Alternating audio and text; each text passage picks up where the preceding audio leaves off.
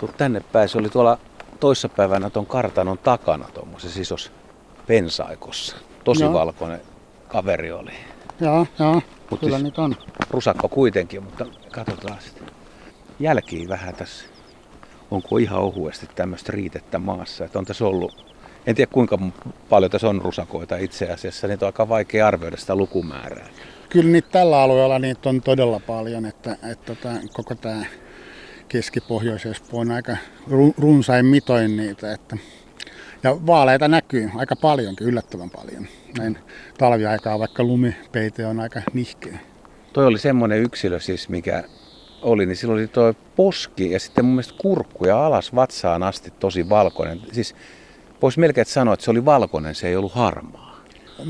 mahapuolelta ne on muutenkin yleensä vaaleampia, mutta siis niin kuin, tosiaankin kyllä se, se on tota, vaalentunut koko aika itse asiassa siinä aikana, kun niitä on Suomessa ollut. Sehän on suhteellisen nuori tulokas, tulokas laji Suomessa. Että tota, Tuossa se muuten, se on tuolla noin, kyyhöttää tuolla noin. Mutta nyt se näyttää aika tummalta, se on semmoisessa asennossa ehkä, että se ei... joo, mutta onhan se silti Vaalea. selkeästi, selkeästi niin kuin vaalea. Että niin kuin, ei kuitenkaan niin kuin metsäjäniksen vaan. No ei, ei puhtaan valkoinen ja kokonaan Niin. valkoinen, mutta sillä on niin kuin vaaleita alueita. Musta se näyttää, että se turkki aaltoilee, että on harmaata, perusharmaata ja sitten lähes valkosta. Vähän No. niin kuin meillä sopivaikäisillä miehillä, missä tukas alkaa olla sellaisia. Ihan samalla lailla. Joo, kyllä, kyllä, kyllä, kyllä, kyllä, kyllä. Ja siis niin kuin, tosiaankin vaalentunut koko aika, mutta siinä on myöskin se, että rusakolla on risteymiä myöskin metsäjäniksen kanssa, eli periaatteessa vaaleutta saattaa sieltäkin suunnalta tulla. Tuo on hyvä pointti, että sanot ton, koska mä veikkaan, että moni ei usko sitä. Ja itse on ajatellut just sitä, että kun rusakko ja metsäjänis risteytyy, tulee poikasia, ja ne poikaset risteytyy rusakon kanssa, mutta siellä olisi kumminkin geeniperimässä metsäjäniksen valkosta geeniä. Ja se toisi tuohon karvaan tuommoisia, mutta se osa ihmistä ei ehkä usko siihen. Joo, siinä on just semmoinen juttu, että siis ne risteytyy tosiaankin ja usein käytännössä aina se menee niin, että se on urosrusakon ja naarasmetsäjäniksen ää, välinen risteymä ja nämä poikaset risteytyy sitten rusakoiden kanssa ja seuraavan sukupolven niistä yksilöistä ei oikeastaan huomaa sitä, että ne on risteymiä. Et se on niin hirveän vaikea nähdä, mutta siellä on kuitenkin niitä metsäjäniksen geenejä, mitkä sitten niin vaikuttaa muun muassa aineenvaihduntaan ja aineenvaihdunnan kauttahan nämä värityksetkin tulee. Kuinka pitkään se voi vaikuttaa siis sukupolvissa, että periaatteessa voisi putkahtaa tai näkyy sitä karvahommaa?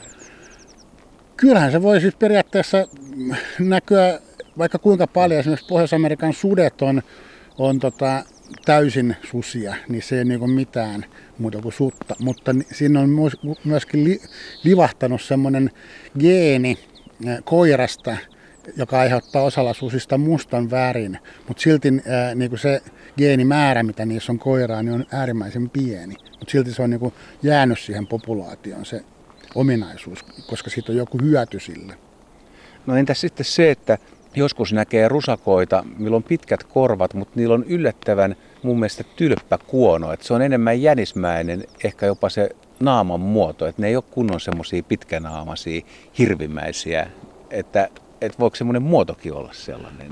Joo, siis kyllä näin risteimillä on, niin kuin, ne on niin kuin välimuotoja tavallaan niin kuin näistä kahdesta lajista, että niin kuin jalkojen pituus, korvien pituus, kuonon pituus, hännän pituus ja väritys, niin kaikki liittyy siihen, että, että näin risteimillä on niin kuin puolivälistä. Ja sitten niin tavallaan sit, kun sitä risteymää jatkuu ja jatkuu sukupolvesta toiseen, niin, tota, niin periaatteessa voi tulla semmoisia hyvinkin niin kuin hankalia tapauksia. Vielä 80-luvulla niin ihan pääkaupunkiseudullakin oli paljon metsäjäniksiä, valkoisia jäniksiä näkyy talvella. Sitten ne alkoi häviämään. Silloin just pohdittiin, että kun rusakko tulee, rusakko on vahva ja rusakko syrjäyttää sen. Ja rusakko tulikin, mutta ei rusakko kuitenkaan sitten musta yleistynyt niin paljon kuin olisi ajateltu, että nykyään esimerkiksi rusakkokannat tässä etelärannikolla tai pääkaupunkiseudulla, niin, niin kuin tuntuu, että parhaat vuodet olisi takana. Joo, siis itse asiassa ihan Euroopan laajuisesti tai levinnäisyysalueen laajuisesti rusakkokanta on laskemassa koko aika. Eli se on niin kuin kaikilla alueilla oikeastaan vähenemässä ja siihen liittyy liittyy varmaan niin kuin maatalouden muutokset ja, ja tota, metsästyskin tietenkin jonkun verran, mutta, mutta sitten niin kaiken näköiset myrkyt, mitä ne saa, vaikuttaa lisääntymistä ja näin. Ja metsäjäniksellä taas toisaalta sitten niin turvana on nämä metsät, että et tota, rusakot hyvin harvoin sinne tunkeutuu, mutta metsäjäniksen kohdalla sitten taas ongelma on tämä metsätalous, eli niin periaatteessa niiden habitaattia koko ajan syödään. Syödään. Että sitten kun mennään tuonne Oulusta pohjoiseen, niin siellähän ei käytännössä rusakkoa ole, mutta kuin hyvin hajanaisia havaintoja. Siellä sitten metsäjänis kantaa aika vahvakin. Silloin kun kesällä liikkuu paljon Kainuussa ja Kuusamossa ja Koillismaalla, niin sehän on tosi hienoa, kun näkee aamuisin, niin kun näkee aika paljon itse asiassa metsäjäniksiä, että mm. onneksi niitä Suomessa kuitenkin on, mutta usein tässä ihan etelässä puhutaan, että metsäjäniksellä menee tosi huonosti. Ja rusakkokin on semmoinen, niitä on, mutta ei ole välttämättä yhtä paljon. Onko jäniseläimet kauttaaltaan, nyt ajatellaan, kun oli tämä kanilakin, tämä virus, niin miten niillä ylipäätään menee? No siis niin kuin mä mainitsin, ne rusakolla ihan Euroopan niin. laajuisesti on sitä taantumaa ja, ja kyllähän niitä, niitä tauteja on myöskin viruksia, sellaisia samantyyppisiä viruksia kanilla, mitkä voi ison osan populaatiostakin yllättäen tappaa. Ja niillähän on voimakkaat kannanvaihtelut, varsinkin metsäjäniksellä vähän samantyyppisesti kuin myyrillä, mutta, ja siihen liittyy petojen määrä, mutta se on pikkasen pitempi se kannanvaihto. Eli välillä joinain vuosina metsäjäniksi on tosi vähän ja se ei nyt välttämättä riipu mistään taudeista, vaan se voi johtua ihan pedoistakin. Ja sitten taas se tulee sitten sen jälkeen taas uusi nousu siinä kannassa. Eli, eli kyllä se ihan luontostakin kannanvaihtelua on. Nyt tuo rusakko laittoi silmät kiinni, avasi ne viiksikarvat vähän väpättää. Se varmaan kuulee meidän puheet, mutta tottunut ihmiseen hirveästi välitä. Vai tietääkö se, että me katsotaan sitä? Tietääkö että me puhutaan siitä?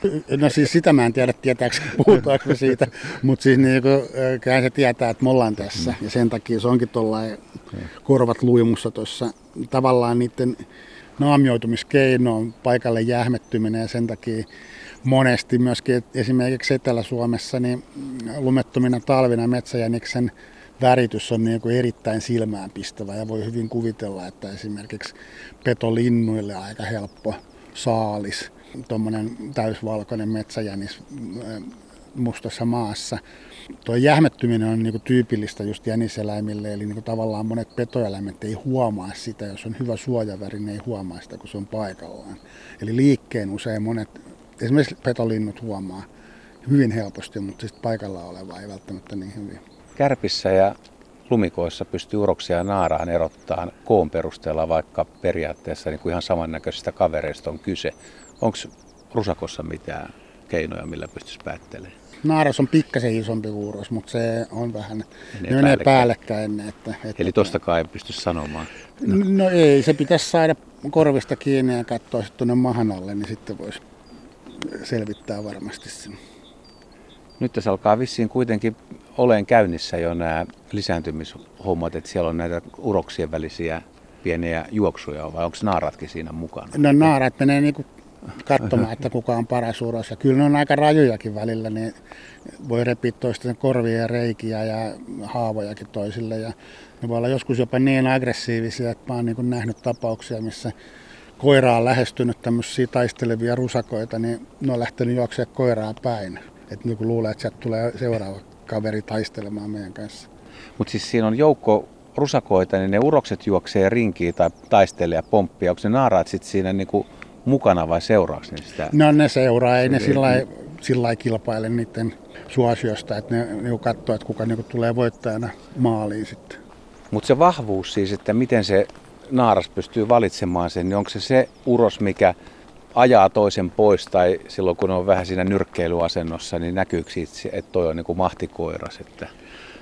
Kyllä, kyllä. Joo, nimenomaan siis niin kuin seura jää siihen paikalle ja, ja tässähän on niin kuin just nimenomaan tämä epäilys siitä, että nämä ristemätyypit metsäeneksen kanssa on nimenomaan just niin, että se on rusakkokoiras, koska ne on isompia kuin nämä metsäeniskoirat ja usein semmoisilla niin reuna-alueilla, muutenhan ne elelee aika erilaisilla alueilla, mutta semmoisilla alueilla, missä rusakkoja on vähän, niin sitä risteemaa on enemmän, koska sitten ne hakeutuu parittelemaan jonkun kanssa ja näkee hyvännäköisen metsäjänisnaaraan, niin sitten parittelee sen kanssa, kun ensin on karkottunut nämä metsäjänisurokset siitä paikalta pois.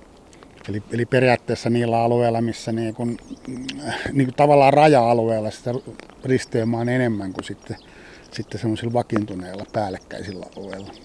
No metsäjänikselle Etelä-Suomen talvi on ollut karmaseva, koska ei ole ollut lunta ja suojaväristä ei ollut hyötyä. Onko tämä ollut rusakolle sopiva talvi?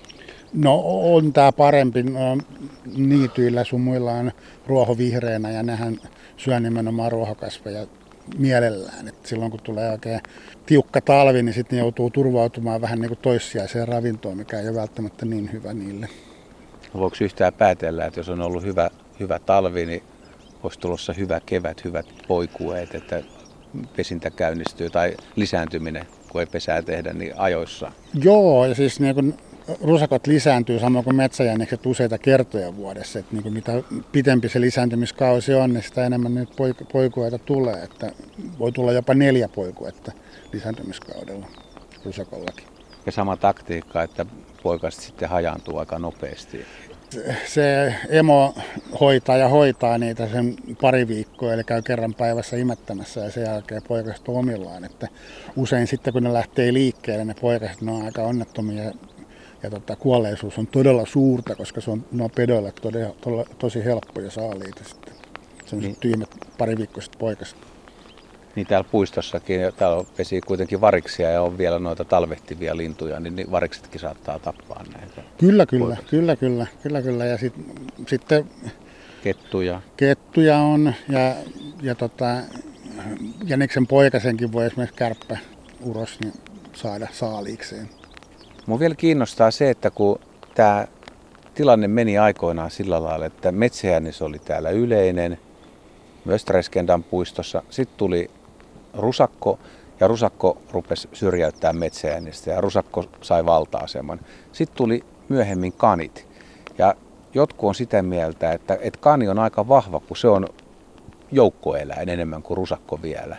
Että kani pystyy syrjäyttämään, tai se on osa syy myös siihen, että rusakot on ollut ahtaalla. Uskot se siihen, että kanilla on merkitystä siinä?